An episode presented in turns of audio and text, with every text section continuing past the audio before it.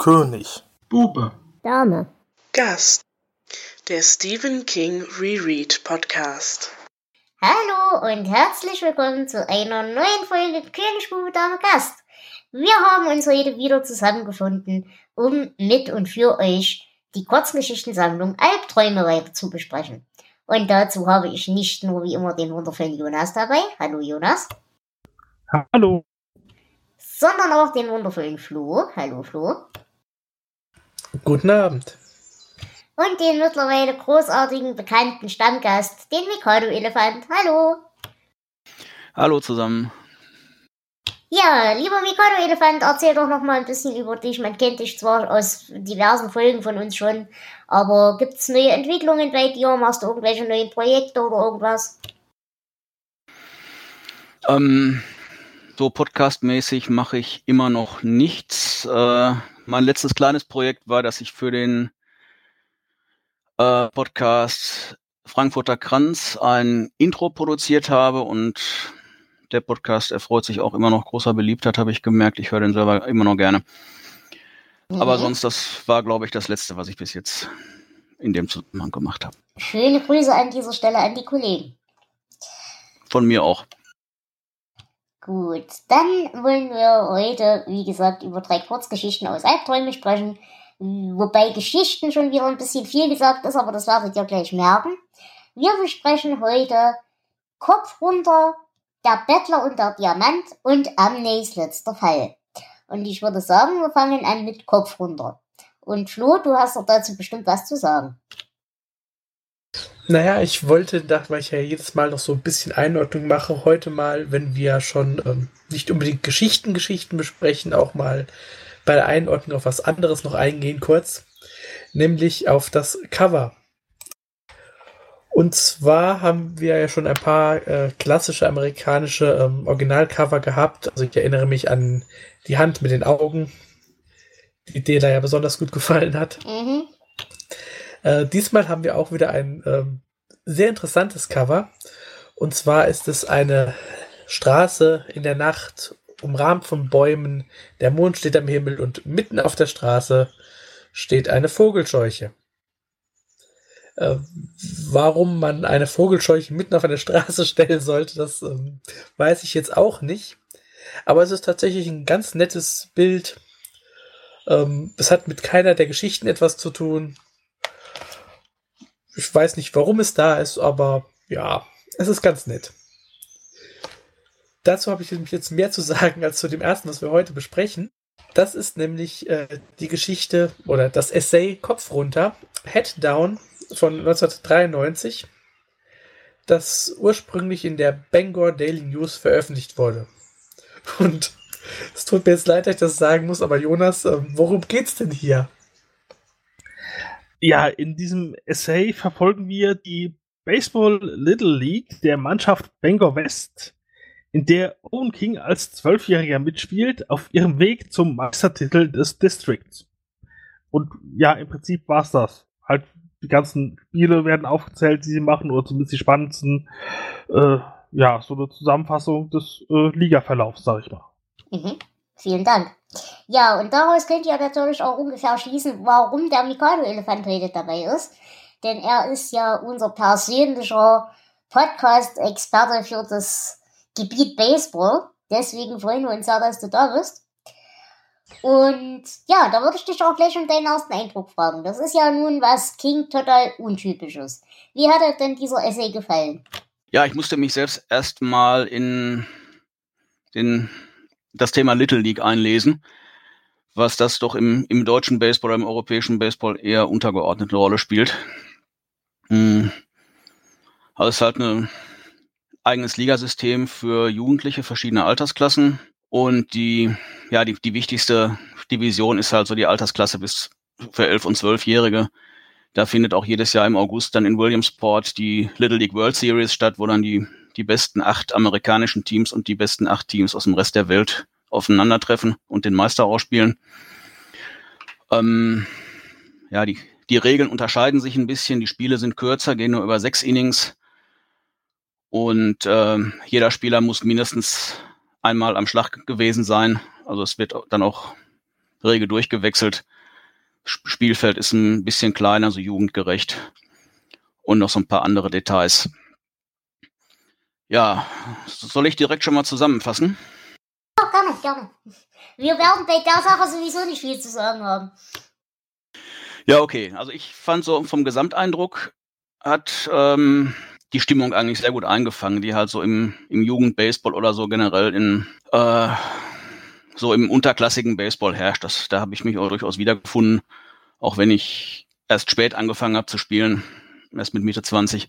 Aber ich bin halt auch Schiedsrichter, ich habe auch Jugendspiele geleitet und irgendwie habe ich da schon so ein paar Momente wiedererkannt und so Moment. Also ich muss ganz ehrlich sagen, ich bin ja auch so ein bisschen im Baseball drin, habt ihr ja sicherlich in den letzten Folgen auch schon irgendwann mal mitgekriegt. Aber ich habe halt wirklich auch nur absolute Laien-Erfahrung und Laienkenntnisse damit, ne? Und ich muss sagen, die, die Chemie in der Mannschaft und so, das hat mir echt gut gefallen, auch die, die Beschreibung davon. Und auch, dass man wirklich so ein bisschen Gefühl für die einzelnen Charaktere in dieser Mannschaft bekommt. Aber für mich als Laie, wenn man jetzt so nur ganz wenige Kontaktpunkte hat, ist es interessant, aber es ist trotzdem fürchterlich zu lesen. Und ich glaube, wenn man mit, mit Baseball so gar nichts zu tun hat, begreift man überhaupt nicht, was da passiert. Ja, du hast vollkommen recht. Ich, ich habe keine Ahnung von diesem Sport, deswegen äh, äh, konnte ich mit diesem ganzen Spielgeschehen quasi nichts anfangen. Dazu kamen dann noch die ganzen Namen. Ich wusste nie, ist der jetzt äh, einer aus der eigenen Mannschaft oder aus der gegnerischen und äh, ja, und dann steht einer auf dem ersten Mal und dann zwei auf dem zweiten und dann steckt der eine, dann aber sind die anderen dran. Ich, ich habe es einfach nicht kapiert. es war ein einziges Durcheinander für mich. Ja, so geht's mir auch. Und äh, weil ich ohnehin mit, ähm, ja, mit Sport grundsätzlich und auch äh, hier mit Baseball wirklich nicht sehr viel anfangen kann, habe ich mal geguckt, was sagen denn so andere Rezensionen zu dieser Geschichte. Und äh, da fand ich schöne Sätze wie, ähm, also es kommt drauf an, wie euer Verhältnis zu Baseball ist, denn entweder ist diese Geschichte ja eine, ja, klare, einfache Aufzählung verschiedener Little League Baseballspiele oder eine große Übung in Langeweile. Und ein anderer schreibt, ähm, It's terrible non-fiction. Es King versucht seine, seine ja, plauderhafte Stimme, die er sonst in seinen Essays einsetzt, ähm, ja auch hier einzusetzen, um, um eine Geschichte wie so ein New Yorker, also diese berühmte Zeitschrift New Yorker, ähm, Geschichte zu erzählen. Aber ähm, es wäre vollkommen farblos, was dabei rauskommt. Ähm, ich kann es nicht mal einschätzen, ob das wirklich so ist, weil, wie gesagt, ich kenne mich mit dem Thema gar nicht aus. Aber es hat mich ja überhaupt nicht packen können. Also da muss ich tatsächlich ein kleines bisschen widersprechen. Es, äh, ich gebe dir recht, zu 80% ist es Geschwafel. Das ist aber, da wirst du mir sicherlich recht geben, Mikado Elefant, ein Baseballspiel ist zu 90% nichts passiert und zu 10% geil. Ähm, ja, es kommt halt sehr darauf an, ob als man Zuschauer, weiß, was da nicht am, als Spieler, am, als am. Spielfeld passiert oder nicht. Also ich habe mich auch ein bisschen mit Cricket beschäftigt. Ich bin also in der Lage, auch ein Cricket-Spiel spannend zu finden. Äh, weil so, sobald man weiß, was, was passiert und warum das passiert, ähm, kriegt das irgendwie einen Sinn. Wenn man nicht weiß, äh, was das soll, dann wirkt das alles sehr, sehr statisch natürlich. Mhm.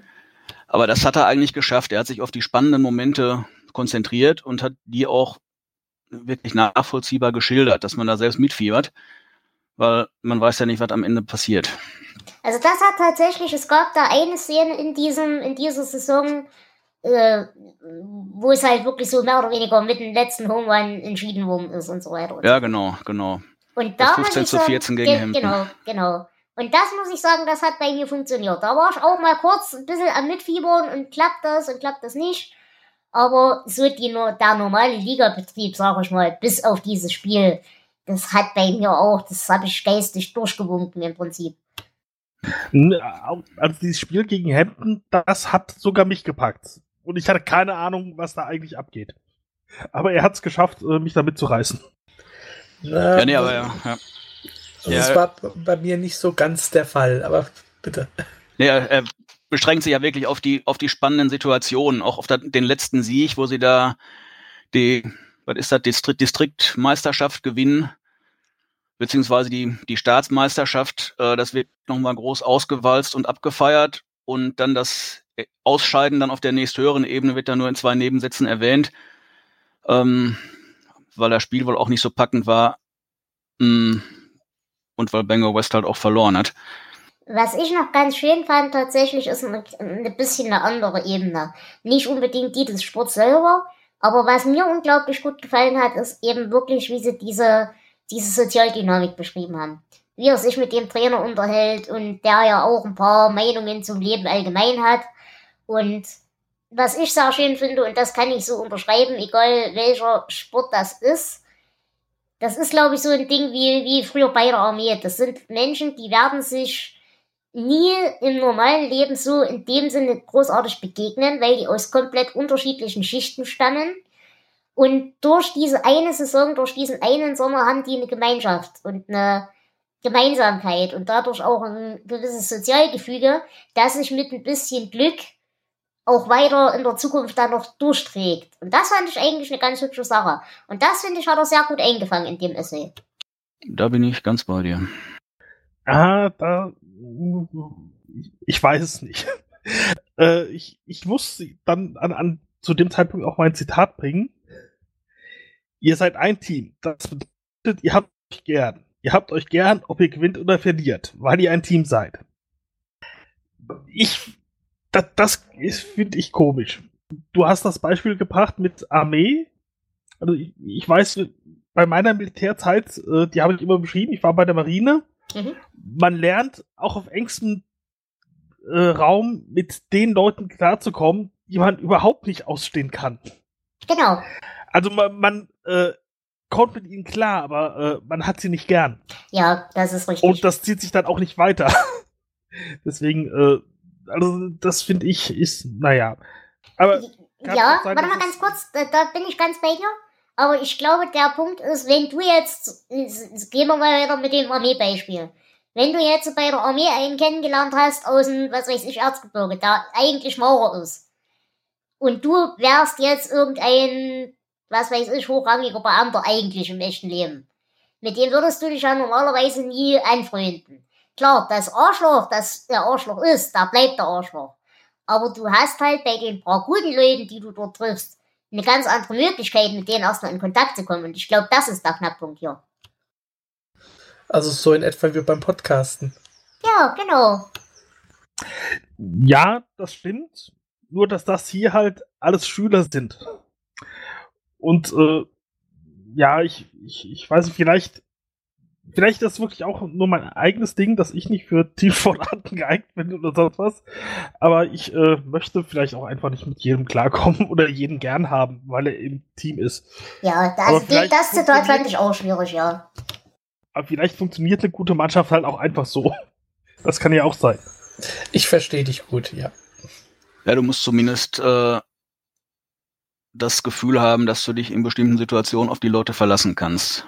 Und das fand ich bei der Bundeswehr, hat mich das auch sehr beeindruckt. Da war ich 19, kam, hatte gerade Abi und kam dann mit Leuten zusammen, ähm, wo man denkt, mit dem würdest du jetzt im richtigen Leben nie was zu tun haben wollen, aber zumindest hat es so weit geklappt, dass, er- dass wir dann funktioniert haben als, als Team oder als, als Gemeinschaft. Hm. Ja, so halbwegs. Äh, nein, also äh, ich gebe dir vollkommen recht. Das Zitat würde mir auch zu weit gehen. Von wegen, äh, ihr mögt euch und so weiter. Da bin ich ganz bei dir. Aber wie gesagt, alleine die Tatsache, ich weiß jetzt nicht, wie es bei den Amis ist, aber zum Beispiel hier, ich bin ja damals aufs Gym gegangen, aber mit den Leuten aus der Hauptschule und hier oder aus der Mittelschule, die hier aus dem Dorf kommen, mit denen habe ich nichts zu tun gehabt. Weil du halt in der Schule nur mit denen vom Gymnasium was zu tun hattest. Und wäre da irgendeine Art Sport gewesen, ich kenne die Freunde alle nur vom Sport. Bei mir auch. Also ist genau dasselbe. Und das meine ich halt, ob du die magst oder nicht. Das ist ein ganz anderer Punkt. Aber überhaupt, dass du mal die Möglichkeit hast, die Leute überhaupt kennenzulernen. Ja, da gebe ich recht. Das beschränkt nicht auf Sport, sondern auf im Prinzip jede Art Vereinstätigkeit oder so. Genau. Oder aufs Arbeitsleben. Das ist eigentlich überall. Ja. Ich habe gerade mal das Originalzitat gesucht, also der geht da noch ein bisschen weiter. You are a team, that means you love each other. Äh, ja, das ging mir dann noch weiter, obwohl ich glaube, die Amerikaner gehen da mit Love äh, mhm. auch freizügiger um als wir. Das kann sein, ja. Wie fandst du denn jetzt, ich meine, du hast ja sicherlich in deiner Karriere als aktiver Spieler und auch als Trainer und Schiedsrichter und Gedöns äh, ja mit der Berichterstattung auch ein bisschen was zu tun. Wie hat dir es denn stilistisch so gefallen? Ja, sehr. Also ich habe äh, früher, als ich aktiv gespielt habe, ein paar Jahre auch Öffentlichkeitsarbeit für unseren Verein gemacht, habe die Webseite betreut und hatte dann jedes Wochenende zwei, drei Spielberichte zu schreiben und fand das immer schwierig, da Abwechslung reinzubringen. Und mittlerweile gibt's auch Software, wo du halt die, den Spielverlauf reingibst, da fällt eine Statistik raus und ein Spielbericht über ein, zwei, drei Bildschirmseiten. Ähm, da, da läufst du sehr schnell Gefahr, dann in so einen Automatismus zu verfallen und dich immer zu wiederholen. Und das äh, habe ich hier jetzt nicht gemerkt. Also hat, mh, hm, hat mir auch sehr gefallen, wie er sich da mit den Trainern näher befasst hat und deren Ansichten auch ähm, zu Wort kommen lässt. Aber auch die Spielberichte sind halt so, dass man es nachvollziehen kann, dass Spannung aufgebaut wird, dass man halt auch ja schon mitgerissen wird, ähm, wenn es denn wirklich spannende Situationen gibt oder spielentscheidende Situationen gibt. Mhm.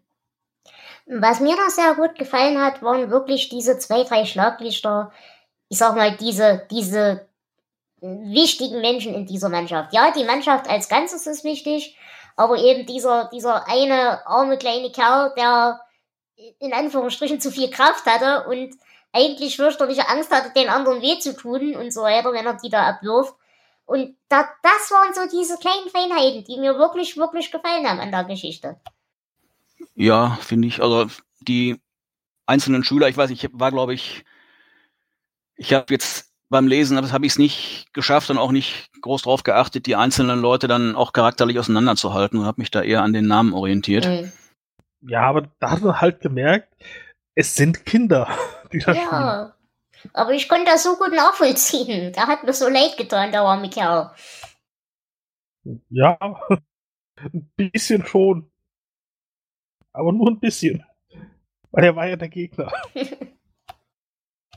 Gut, dann würde ich sagen, kommen wir doch noch ein ganz kleines bisschen mal auf den Titel. Das Ding heißt Kopf runter und das erklärt sich dadurch, King sagt in den Anmerkungen zu den Geschichten, meine Arbeitsmethode, wenn ich mich nicht in meinem Element fühle, ist brutal einfach. Ich nehme einfach den Kopf runter und laufe so schnell ich kann und so lange ich kann. Das habe ich hier auch getan. Ich habe Dokumentationen gesammelt wie eine durchgedrehte Beutelratte und einfach versucht, mit der Mannschaft Schritt zu halten. Daher kam dieser Titel. Und ganz ehrlich, so liest es sich für mich auch, als ist das einfach nur ein totaler Krampf. Ja, ein bisschen. ist halt, ja, ich finde, es ist äh, auf irgendeine Art und Weise schnell geschrieben. Aber äh, andererseits auch wieder nicht, weil so viel passiert, dass es sich auch wieder in die Länge zieht. Hm. Gut. Also wie gesagt, über Symbolik brauchen wir hier nicht reden, weil es halt ein, ein Essay aus dem echten Leben ist. Wie gesagt, die Verknüpfung hat es dadurch, dass halt sein Sohn in der Mannschaft mitgespielt hat. Aber Verbindungen oder sowas gibt es natürlich ja auch nicht. Aber ist der Baseballschläger kein Phallus-Symbol?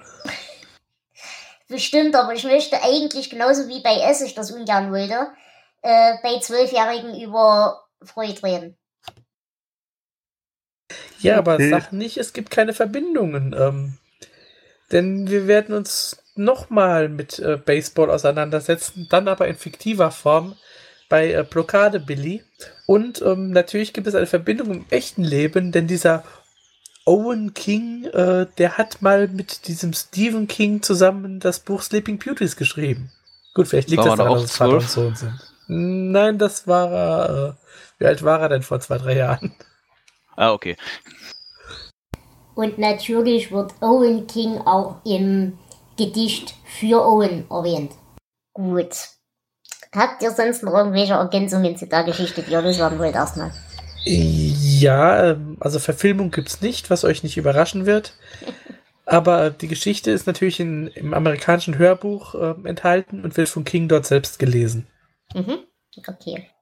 Dann bleibt mir euch zu fragen. Eine- Jonas, du hast dein Zitat schon? Hm? Eine kurze Frage vielleicht noch vorab. Ähm, habt ihr da auf, auf Deutsch oder auf Englisch gelesen? Auf Deutsch. Auch Deutsch. Deutsch, ja. Ja, die deutsche Übersetzung ist grob sinnentstellend an einigen Strecken. Von daher, wenn du vorher nichts über Baseball weißt, wirst du es anhand der Übersetzung auch nicht wirklich lernen. Also da sind teilweise werden Schläge und Würfe verwechselt.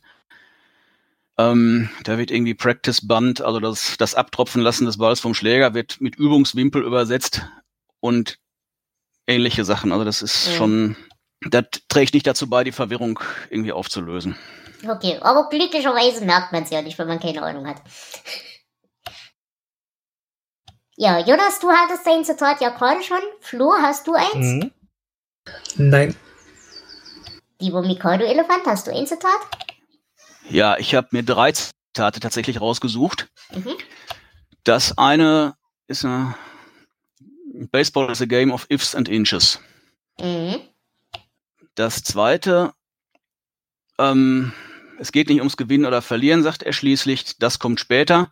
Es geht darum, wie sie sich dieses Jahr im Flur begegnen oder sogar auf dem Weg zur Schule und wie sie sich anschauen und sich erinnern. Mhm. Und drittens, aber zunächst hatten Belfast und Lewiston ihre Chance zu spielen und nachdem die Boston Pops sich durch eine aufgenommene Version der Nationalhymne gequält hatten und ein örtlicher Schriftsteller von einigem Ruf den obligatorischen ersten Pitch geworfen hatte, der bis hin zum Backstop segelte, konnten sie loslegen. Okay.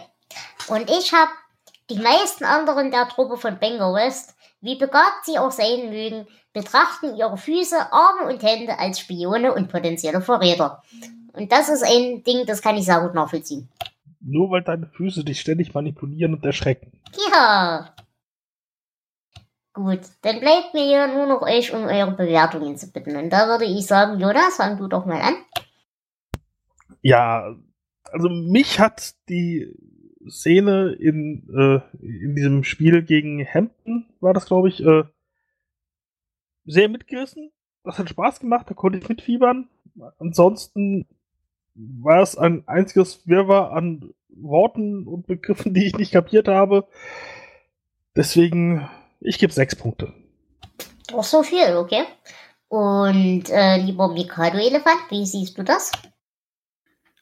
Gut, aus äh, meinen früheren äh, Anwesenheiten in diesem Podcast kann ich sagen, er hat wirklich schlechtere Texte über eine Horde zwölfjähriger Jungs geschrieben in seiner Karriere. Ich gebe äh, eine 14.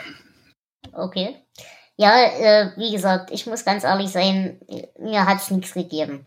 Es hatte ein paar schöne Momente, eben diese Sachen mit dem, mit der Gemeinschaft und so weiter und so fort, aber ich fand's einfach wahnsinnig anstrengend zu lesen. Es liegt aber auch daran, dass ich Sportberichte als solche schon mal nicht ertragen kann. Und noch dazu in einem Sport, von dem ich nur beschränkt Ahnung habe. Und ich verstehe halt auch nicht, was es in der Sammlung zu suchen hat. Deswegen gebe ich nur für zwei von 19 Punkten. Und Flo, was sagst du als letztes Wort? Ja, ich war ja ziemlich negativ die ganze Zeit und ähm, wie gesagt, so ich kann damit eigentlich inhaltlich gar nichts anfangen.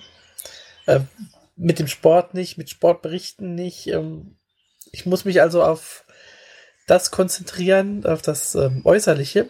Und die Art, wie es geschrieben ist, finde ich jetzt gar nicht so schlecht. Also es hat seine Momente. Er hat seinen Plauderton. Es könnte, wenn ich würde sagen, wenn es ein bisschen mehr Fiktion drin hätte oder ein bisschen mehr, ja, sonst meckern wir immer über die Schnörkelei, aber ähm, ein bisschen mehr davon hätte noch gut getan. Ich gebe aber trotzdem drei Punkte noch. Mhm, okay, gut. Dann würde ich sagen, wenn ihr nichts zu ergänzen habt, gehen wir in die zweite Geschichte. Ja. Jo. Das wäre der Bettler und der Diamant. Hier handelt es sich um eine Parabel. Lieber Flo, hast du hier eine Einordnung? Uh, the Beggar and the Diamond, äh, wie du schon sagst, eine Parabel aus dem Jahr 1993, ähm, ist eine ja, ziemlich freie Nacherzählung einer alten Hindu-Parabel. Und ähm, in der Originalausgabe, in der US-Ausgabe, ist diese Parabel nach den Anmerkungen abgedruckt. Also sie zählt da gar nicht äh, unbedingt zu den Geschichten mit, was ich interessant finde. Äh, ist in meiner Ausgabe aber auch so. Oh, interessant. Bei mir nicht. Aber gut, ich habe auch noch die alte zweigeteilte Ausgabe. Äh, ja, Jonas, äh, erzähl mal, worum geht's denn hier? Äh, der Engel Uriel macht Gott auf den armen Bettler Ramu aufmerksam, weil dieser so sehr leiden muss. Gott legt daraufhin dem Bettler einen riesigen Diamanten äh, auf den Weg, den er gerade entlang läuft. Äh, den übersieht er jedoch, weil er meint, äh, ach, ich guck mal, äh, wie es ist, wenn ich blind bin. Dann weiß ich ja, wie gut es mir eigentlich geht, dass ich sehen kann. Und läuft dann vorbei. Äh, Gott, den, Gott nimmt den Stein dann wieder weg und legt äh, stattdessen ein bisschen weiter auf den Weg einen Stock auf die Straße und ist gewiss, dass Ramu diesen für viele Jahre als Stab nutzen wird. Und das war's im Prinzip. So eine schöne Geschichte. Und da sind wir an dem Punkt, ich weiß, warum mir das schon als Schulkind auf den Sack ging. Ich weiß, warum mir so neutestamentarische Geschichten auf den Sack gehen. Ich komme mit sowas einfach nicht klar. So gar nicht. Das macht mich, das ist wieder eine Geschichte, die macht mich wieder aggressiv. Ging's euch auch so? Ja. Aus denselben Gründen wie dir. Ähm, ich mag so Parabeln grundsätzlich nicht. Und ähm, nee, ich weiß nicht, was das hier soll. Ganz ehrlich. Also aggressiv hat's mich nicht gemacht, aber es war so ein äh, schon wieder so ein Ding. Und dann noch nicht mal mit irgendeiner direkten aus. Äh, nee, das, äh, nee, das war nichts. Ja, aber selbst wenn sie schlecht gewesen wäre, ich meine, die geht über drei Seiten oder so, das tut ja auch nicht weh. Stilistisch tut's bestimmt nicht weh, meinetwegen. Alles gut und schön. Aber, und da kommen wir gleich in die Symbolik. Was möchte das für ein Menschenbild oder für ein Götterbild vielleicht auch vermitteln? Ich meine, da sind Fragen drin. Da sind Fragen drin, was ist wirklich wichtig? Wohin führt uns Demut? Aber da geht's ja schon weiter. Ich kann nur diese Fragen auf unterschiedliche Weise beantworten und nichts davon ist wahrscheinlich die, die die gute Nachricht in dieser Geschichte sein soll. Also, ver versteht ihr, was ich meine? Ich, ich, dass wir Ja, uns drauf geeinigt haben, dass Gott ein Arschloch ist. Okay, meinetwegen. Kann man anderer Meinung sein, das ist eine Privatmeinung, aber schön und gut. Aber ich verstehe einfach nicht, wie man aus dieser Sache ein positives Götter- oder Menschenbild ableiten möchte. Das begreife ich nicht. Man kann sich da was zurechtlegen, wenn man denn unbedingt will, aber äh, ja, also ich, ich, ich versuch's mal. Okay? Äh, und zwar, dass der, dieser Ramu, der hat zwar quasi, ist, ist der, der am meisten leiden muss auf dieser Welt, aber er sieht immer noch das Positive. Und da könnte man sagen, okay, selbst, selbst der Mensch, der so, der so beschissen hat, ist wie niemand selbst, hat noch die Chance, äh, das äh, Positive zu sehen und äh, ja, freut sich über diesen Stab, den er äh, haben kann, wie ein Schneekönig. Ja, aber genau das ist doch der Punkt. Was hat er denn davon? Das, das, ist ja das. das er der Mensch da- ist ja, dieser Mensch ist ja glücklich, weil er eben meinetwegen nicht blind ist oder weil er was weiß ich was. Okay, aber dafür braucht er keine Götter. Und das ist ja das wieder, was mich ankotzt in der Geschichte. Äh, ja, und de- deswegen ist es, und das, genau das macht äh, Gott dem Uriel klar, dass der gar nicht so arm dran ist, wie er denkt. Und wie ja, Uriel denkt. ja, ja, schon, aber wäre dieser Gott nicht da, der ihn überhaupt erstmal zum Versuchskarnickel macht und ihn überhaupt erstmal in diese Existenz des nicht blinden, aber sonst armen Bettlers verbannen würde, wäre der wahrscheinlich besser dran. Und deswegen verstehe ich dieses, ich hab's dir doch gesagt, Grinsen vom lieben Gott nicht, dass er dann quasi hinterrücks zu Uriel zeigt. Das, das kotzt mich an. Ja, aber du kannst jetzt nicht in einer Parabel, die davon ausgeht, dass es Götter gibt, annehmen, es gäbe ein Szenario, wo es keine gäbe. Das, äh, du musst schon davon ausgehen, dass es die gibt und nicht, dass das optional wäre, ob Ja, es sie gibt oder nicht. Nein, das, das verstehe ich schon, aber der Punkt ist doch dann, wäre ich, wäre ich jetzt Gott? Ne? Also, ich meine, dass ich einen Gottkomplex habe, das wissen wir, aber, Dann wären wir echt alle am Arsch. aber wäre, wäre ich jetzt Gott? Dann wäre für mich die Moral aus dieser Geschichte, ich kann diesen Menschen nichts Gutes und nichts Schlechtes tun. Weil, selbst wenn ich den in Diamanten hinlege, ist es dem Scheiß egal, weil er so oder so ans Gute glaubt. Und wenn ich ihn noch tiefer in die Scheiße reiten möchte, dann findet er trotzdem noch irgendwas Positives. Also bin ich als Gott für den vollkommen belanglos. Vollkommen belanglos. Okay, dass er hinterher ein kleines Stängel von mir geschenkt kriegt, das ist ja schön und gut. Aber an sich kann ich dem seine Existenz weder besser noch schlimmer machen. Und warum sich dann Gott großflächig hinsetzt und Uriel dumm angrinst, von wegen, warum stellst du mich in Frage? Ah, Ja, es ist so ein bisschen so ein, so ein Meerschweinchen für den lieben Gott. Also ich, ich meine, der, der Gott hat ja nicht veranlasst, dass dem Bettler der Stab zerbricht und hat auch nicht veranlasst, dass der Bettler dann irgendwie trotzig oder böse wird, sondern er, er schmeißt ihm halt so diverse Gegenstände auf den Weg. Das ist ja jetzt auch nicht so das, das Bild vom, äh, von dem Gott, der jetzt jeden einzelnen Schritt lenkt oder steuert. ja klar, aber damit ist es doch ein nutzloser Gott. Also was soll mir die Geschichte sagen? Götter sind nutzlos. Das wusste ich vorher. Ja, also vielleicht hilft es, wenn du das Ganze so ein bisschen wie äh, ein Pickledy und Frederik Ding siehst. Gott ist äh, Frederik, der dem äh, Pickledy Uriel äh, so ein bisschen erklärt, äh, warum denn Leid für manche Leute ganz okay ist. Und äh, quasi als beobachtende Person. So, ich habe die App mal gebaut und es läuft halt so und ich zeig dir jetzt, dass es auch okay ist. Hm, hm. Also, woran es mich erinnert, ähm, vor allem, weil es wirklich so ganz am Ende des Buches ist. Ihr kennt doch diese, diese alten Zeichentrickserien aus den 80ern, wo dann nach der Geschichte noch irgendwie die Moral kam. Hm, hm. Und deswegen äh, darfst du nicht klauen. Und deswegen musst du immer die Wahrheit sagen. Und so kommt mir das vor, als wird es, es, es ergibt überhaupt keinen Sinn, aber es ist einfach so hinten dran gehängt. Äh, äh, so, hier haben wir noch irgendwas, eine Moralgeschichte, wobei ich die Moral ja auch jetzt nicht wirklich erkenne. Ich würde. Nee, es kommt ja ausdrücklich Hm. keine Moral dahinter. Ich meine, so, sowohl Uriel äh, ist ratlos und stellt dem lieben Gott eine Frage, was das überhaupt soll. Und der äh, Gott antwortet dann auch sehr zweideutig. Habe ich dir jetzt eine Lektion erzählt oder nicht? Ja, wie gesagt, ich, ich lese das aber wahrscheinlich auch mit der nötigen Arroganz. Das, für mich ist das so ein, guck her, du dummes Arschloch, was stellst du mich in Frage? So verstehe ich das, aber das liegt an mir wahrscheinlich. Weil ich, wie gesagt, auf solche Sachen unglaublich allergisch reagiere.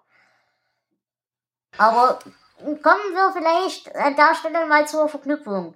Weil so eine Art Parade gibt's ja in Sturm des Jahrhunderts auch. Und da äh, erzählt Mike Anderson die Parade so. Ähm, Hiob nimmt alle Plagen des Herrn auf sich, aber irgendwann einmal platzt ihm der Kragen und er fragt, warum ausgerechnet ich. Und daraufhin schickt der Herr Blitze und brüllt, Hiob, ich glaube, du hast einfach irgendwas an dir, was mir echt auf den Sack geht. Das ist ehrlich. Das ist eine Sache, da kann ich damit leben. Aber Ja. das Gelapp macht mich aggressiv. Ja, obwohl dieses Sturm des Jahrhundert-Dings eigentlich auch Fehler drin hat, weil die Plagen, die Hiob da äh, heimsuchen, die kommen nicht von Gott, sondern vom Teufel. Aber das nur nebenbei. Bin ich jetzt gerade, ich habe hab wahrscheinlich einen falschen Hiob im Kopf, aber ich dachte, das war so ein Ding. Guck mal, ich hau dem eine in die Fresse und nochmal eine in die Fresse und nochmal eine in die Fresse und der beschwert sich immer noch nicht über mich. Ich dachte, Äh. das war schon Gott, aber weil er mit dem Teufel in Anführungsstrichen. Ja. So hatte ich das auch irgendwie im, im Aber es kann sein, dass ich das falsch kenne. Die, die, die äh, haben, also Gott und der Teufel haben geredet und der Teufel hat gesagt, hier, guck mal, dem geht's doch, der glaubt doch nur an dich und findet dich gut, weil es ihm so gut geht. Genau, genau. Weil, wenn du dem weggehst, das nicht. Und, und, ich dachte, dass dann der Teufel ihm quasi das ganze Leid. Nee, nee, das, also so die paar Bibelstunden, an die ich mich erinnere, ist das so, wie du sagst, Gott und Teufel quatschen da und so weiter. Der Teufel hält sich da vollkommen zurück. Also das ist nicht so, als würde er ihm hier anbieten, fette Weiber und Blasmusik und Zeug. Sondern der Teufel hält sich ganz zurück und der liebe Gott nimmt ihm alles weg, um zu demonstrieren, guck mal, das dusselige Rindvieh glaubt ja trotzdem noch an mich, obwohl ich dem alle fünf Minuten einen in die Fresse hau. Ja, okay, ich, ich hab's anders im Kopf, aber. Äh also ich, ich glaube, dass äh, Gott das wirklich macht. Ich habe es hier gerade gegoogelt, aber so ganz staub ich noch nicht draus. Aber ähm, ja, das ist irgendwie so dieser zwischen Gott und dem Teufel. Ansonsten, liebe Freunde vom Offenbartcast, Cast. Vielleicht könnt ihr uns da ja helfen. Ihr seid ja da ein bisschen bibelfester als wir. Oder die Gesche. Die Gesche kann uns doch da bestimmt auch helfen. Ich, ich, ich, ich, ich hab's hier. äh, also, einmal, äh, als daraufhin, äh, als Gott daraufhin dem Satan gegenüber die Frömmigkeit Hiobs rühmt, verlangt der Versucher, dass er Hiobs Gesundheit schädigen darf. Gott lässt auch das zu. Also ah, äh, okay. Gott, Gott lässt zu, aber der Verursacher ist äh, der Teufel. Okay, das war mir neu. Siehst du, wieder was gelernt. Danke. Ein Hoch auf mein selektives Gedächtnis. ähm, die Geschichte ist in ihrer Originalversion von einem Mr. Surendra Patel wohl erzählt. Und da gibt es dann auch noch Querverweise, denn äh, King wird mit der Buick und die Arena diesem Mann.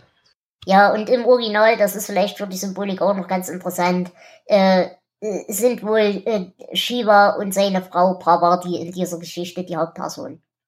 Gibt es hier irgendeine Verwertung? Äh, ja, es gibt diese berühmte Spielfilm drin. Nein, es gibt hier gar nichts. Okay.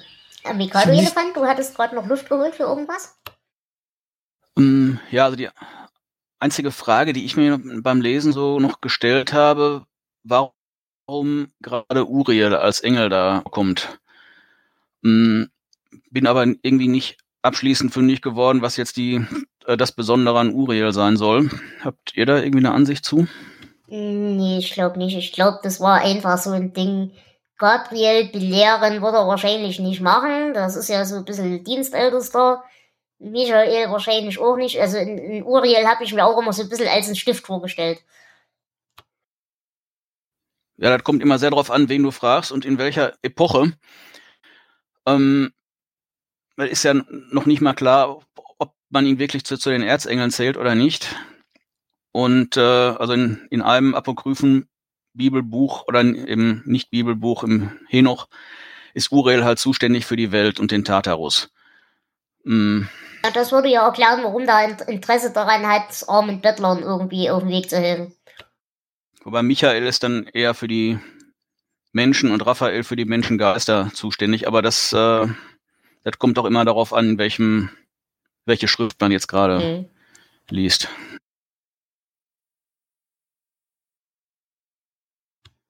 Na gut, habt ihr hier für Zitate, lieber Flo? Warum fragst du denn? Na, wenn du dich schon aufregst wie ich, dann habe ich schon Hoffnung, dass du vielleicht auch mal eins hast. Ich würde mein Zitat gleich bringen. Herrgott, ich bin arm dran, sagt er. Ich hasse dich nicht, aber ich fürchte, du bist nicht mein Freund oder überhaupt eines Menschenfreund. Und ich möchte das unterschreiben. Aber wie gesagt, das ist eine reine Privatmeinung. Ihr braucht mir also keine bösen Briefe schreiben. Ansonsten bitte an mimimimimi at sundaymorning.de. Danke. Jonas, hast du ein Zitat? Nein, das habe ich nicht. Okay. Und du, Mikado Elefant? Ich habe auch eins. Okay. Dann bitte ich euch hiermit um eure Bewertungen. Ich würde sagen, Mikado Elefant, fang du gleich an. Ja, es ist nicht richtig gut, ist nicht richtig schlecht. Mm, angenehm kurz. Ich, ich einige mich mal auf sieben Punkte. Mhm, okay. Flo? Ich kann ja mit Baseball nichts anfangen, aber mit so Parabeln noch weniger. Ähm, ich gebe für den guten Willen einen Punkt. Okay ja, ihr wisst ja, Sachen, über die ich mich aufregen kann, die bewegen mich. Und Sachen, die mich bewegen, die haben schon wieder irgendeine Existenzberechtigung. Deswegen würde ich hier 4 von 19 Punkten geben. Jonas? Ich gebe zwei Punkte. Okay.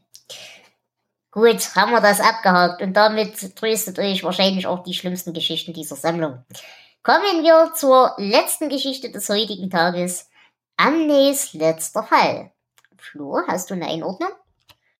Ja, Amnes Last Case, Amnes letzter Fall ist nämlich eine ganz interessante Geschichte. Die ist nämlich, bevor sie in dieser Kurzgeschichtensammlung erschienen ist, bereits Anfang 1993, also wirklich kurz vor dieser Geschichte, ähm, schon veröffentlicht worden. Für einen Betrag von 5 Dollar. Es war nämlich die erste Geschichte, die King online veröffentlicht hat. Und das war wirklich September 93, also wirklich ganz, ganz früh für sowas. Ähm, die Geschichte ist später auch als eigenständige Veröffentlichung erschienen, so ein ganz kleinformatiges Buch, das äh, ja heute ziemlich hohe Preise erzielt. Und ähm, tatsächlich ist es eine der Geschichten, ähm, zu den anderen kommen wir später noch, in denen King andere Autoren ein bisschen kopiert. Da werden wir, glaube ich, gleich noch äh, genauer drauf eingehen, aber erst erzählt uns Jonas mal, worum es denn hier geht. Clyde Amney ist Privatdetektiv in Los Angeles Ende der 1930er Jahre. Es ist eigentlich ein perfekter Morgen in LA, doch irgendwie läuft alles etwas neben der Spur. Alles etwas anders als gewohnt. Das Ganze gipfelt dann darin, dass ein Klient in seinem Büro auftaucht, der aussieht wie er selbst in, in etwa 15 Jahren. Dieser Klient eröffnet ihm, dass er Schriftsteller sei und Clyde und die Welt um ihn herum geschaffen habe. Als wäre das nicht schlimm genug, will er mit Clyde den Platz tauschen, da ihm die richtige Welt nichts mehr zu bieten hat, nachdem seine Sohn und seine Frau gestorben sind. Clyde kommt es seltsam vor, doch tatsächlich gelingt es seinem Autor, Clydes Platz einzunehmen. Dafür findet sich Clyde plötzlich in der Realität der 90er Jahre wieder und muss mit ihr klarkommen. Nachdem ihm das, äh, nachdem ihm das einigermaßen gelingt, fängt er an, sich das Schreiben beizubringen, um Autor zu werden. Denn er ist auf Rache aus. Wunderbar, vielen Dank für die Zusammenfassung. Und hier muss ich sagen, das ist eines der wenigen Male, dass ich mich mal Kings persönlicher Meinung anschließe. Denn er sagt hier in den Anmerkungen, dass das eigentlich in diesem Band seine Lieblingsgeschichte ist. Und ich würde mich da tatsächlich schon fast anschließen. Ich habe an der Geschichte wahnsinnig viel Spaß gehabt. Und was ich auch dazu sagen muss, das war mir das erste Mal seit langem so, dass ich es nicht hab kommen sehen, dass da so eine Platztauschgeschichte draus wird. Wie ging's euch? Habt ihr das vorausgesehen? Nein, überhaupt nicht. Nein. Ich habe, ähm, als die Geschichte losging, das ist ja wirklich so, ja, so eine Hardboiled-Geschichte, so Raymond Chandler, Dashiell Hammond. Ja. Ich weiß genau, dass du magst das ja genauso wie ich. Ähm, dachte, oh cool, könnte interessant werden. Und ganz plötzlich äh, gleiten wir ab, ich würde mal sagen, äh, Richtung Philip K. Dick. Und es wird bizarr. Und es hat mir echt Spaß gemacht. Ja, fand ich auch. Ich hatte immer so die, die also ich, ich habe weder Chandler noch Hammett gelesen, was ich noch dringend mal irgendwann nachholen muss. Aber ich hatte immer so mit der Stimme von Max Payne im Hintergrund. Mhm. Ähm, und das äh, passt dann auch ziemlich gut dazu. Ja, bei mir hat das halt hervorragend funktioniert, weil ich halt wirklich diese ganzen, diese ganzen Film-Noir-Sachen bis zum Erbrechen durchexerziert habe. Ich glaube, ich habe jeden Bogart-Film in meinem Leben ungefähr zehnmal gesehen. Ähm, also große, große Liebe bei mir. Und von daher hat das Setting bei mir prima funktioniert. Das hat einwandfrei geklappt. Und wie gesagt, ich bin auch ein bisschen begeistert, dass er es tatsächlich mal geschafft hat, einen Twist da reinzuschreiben, der erstens in sich geschlossen logisch war und zweitens der wirklich nicht sonderlich hervorsehbar war. Das fand ich gut. Wirklich. Ja, dem kann ich mich anschließen. Das äh, war schön, es, es, war auch schön geschrieben und hat, hat mir sehr gefallen. Und vor allem haben wir hier halt tatsächlich, glaube ich, wirklich eine Thematik, die King eben wirklich beschäftigt. Er sagt es auch selbst, die Frage, die mich quält und nervt und die nie die ganz, ganz verschwindet, ist die, wer bin ich, wenn ich schreibe? Und wer sind Sie? Was genau spielt sich hier ab? Und warum spielt es eine Rolle? Und ich glaube tatsächlich, das ist so ein Ding. Wenn du Autor bist, sind da, glaube ich, viele Aberglaube damit verknüpft auf der einen Art. Das, ich meine, das Thema haben wir ja, womit wir bei den Verknüpfungen sind, dass äh, plötzlich deine Figuren lebendig werden und solche Sachen haben wir ja zum Beispiel bei Stoic und so weiter. Also das sind schon Thematiken, die irgendwie im, in King gären. Das kann ich irgendwo sehr gut nachvollziehen. Ja, ich sehe das ja auch so als, ähm, ich möchte nicht sagen als Abfall, als Nebenprodukt von äh, Stark dass das vielleicht daraus irgendwie so seinen Ursprung hatte. Mhm. Ansonsten steckt hier halt meiner Meinung nach echt viel drin. Wir haben hier eine Frage, was ist echtes Leben? Und wie viel ist echtes Leben wert, wenn eigentlich die echte Existenz völlig für den Arsch ist? Ich meine, dieser Mensch ist krank, dieser Mensch hat alles verloren, was ihm im Leben wichtig war. Wenn du dir jetzt aussuchen könntest, in einer Illusion zu leben, muss doch geil sein. Ich geht mir das wahrscheinlich auch nicht zweimal überlegen. Und ansonsten ist hier natürlich dieser ganze Nostalgie und früher war alles besser Faktor drin. Aber eben auch diese ganze Überlegung, die wir oft haben, woher kommt Kreativität, was wir ja beim Fornit schon haben und so weiter und so fort. Aber auch dieser Gedanke von der Autor als Parasit und auch die moralischen Bedenken, die man hat bei Hommagen, wenn man sich quasi an dem intellektuellen Eigentum eines anderen bedient in einer oder anderen Form. Also da sind in, in einer sehr kurzen Geschichte meiner Meinung nach sehr viele Themen drin. Mhm. Ja, nicht nur Themen, sondern auch Ideen. Also um, ähm, zum Beispiel die Sache, wenn er dann in die reale Welt kommt und feststellt, er war noch nie in seinem Leben auf dem Klo. Allein diese Ideen äh, finde ich wirklich herausragend in dieser Geschichte. Das war großartig, ja. Ja. ja, auf jeden Fall. Auch das, er hat ja auch, er war ja nicht nur niemals auf dem Klo, er hat ja auch keinen Geruchssinn und kein Schmerzempfinden gehabt in seiner, also in seiner eigentlichen Welt. Und äh, ja, ist ja wahrscheinlich auch so ein beliebter Anfängerfehler, wenn man äh, Geschichten schreibt, dass man halt seine das, seine Charaktere irgendwie zu flach oder zu eindimensional mhm. oder sonst irgendwie lebensfremd. Ja, sie haben halt einfach kein Alltagsleben. Sie haben halt nur ein Ereignisleben. Ja, es, es gibt ja auch diese Szene, ähm, wenn er feststellt, dass er sich nicht an den Namen seiner Eltern erinnern kann, weil die nie äh, ausgedacht wurden.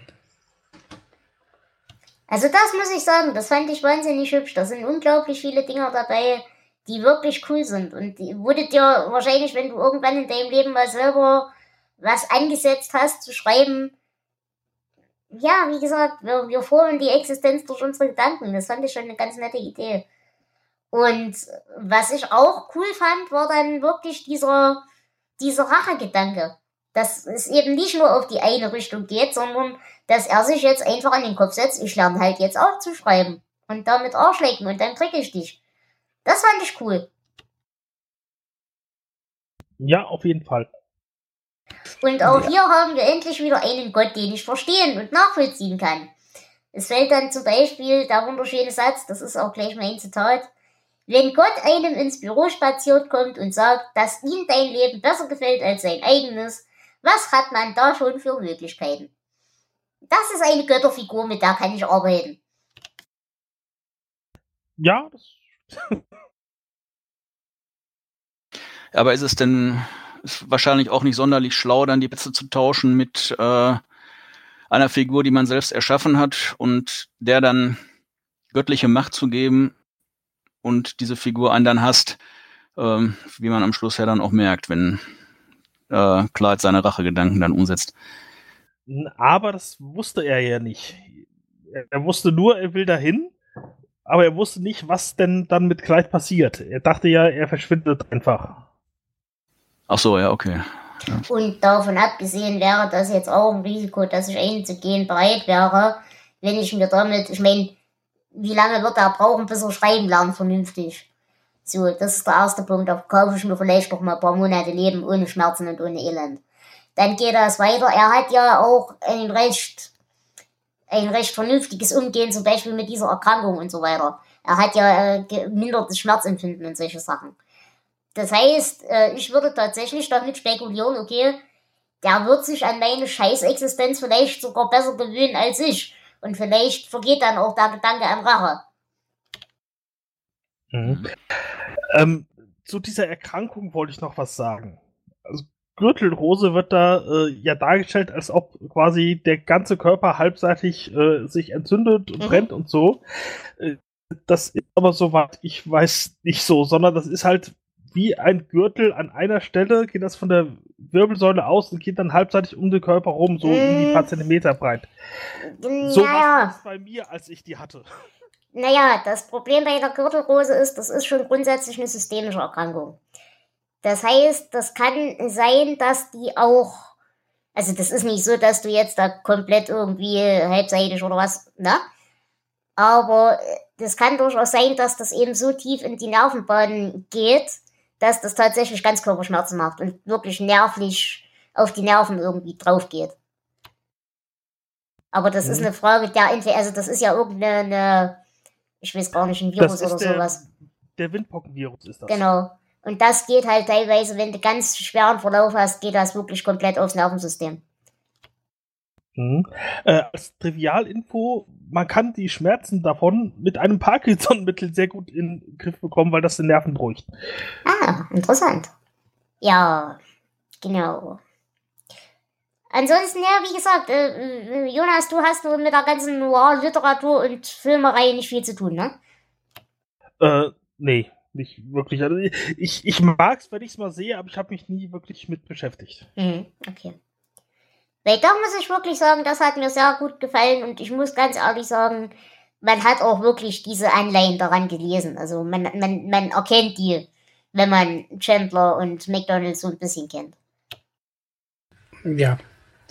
Das ist, äh, also gerade der Anfang der Geschichte ist stilistisch doch sehr in diese Richtung. Genau.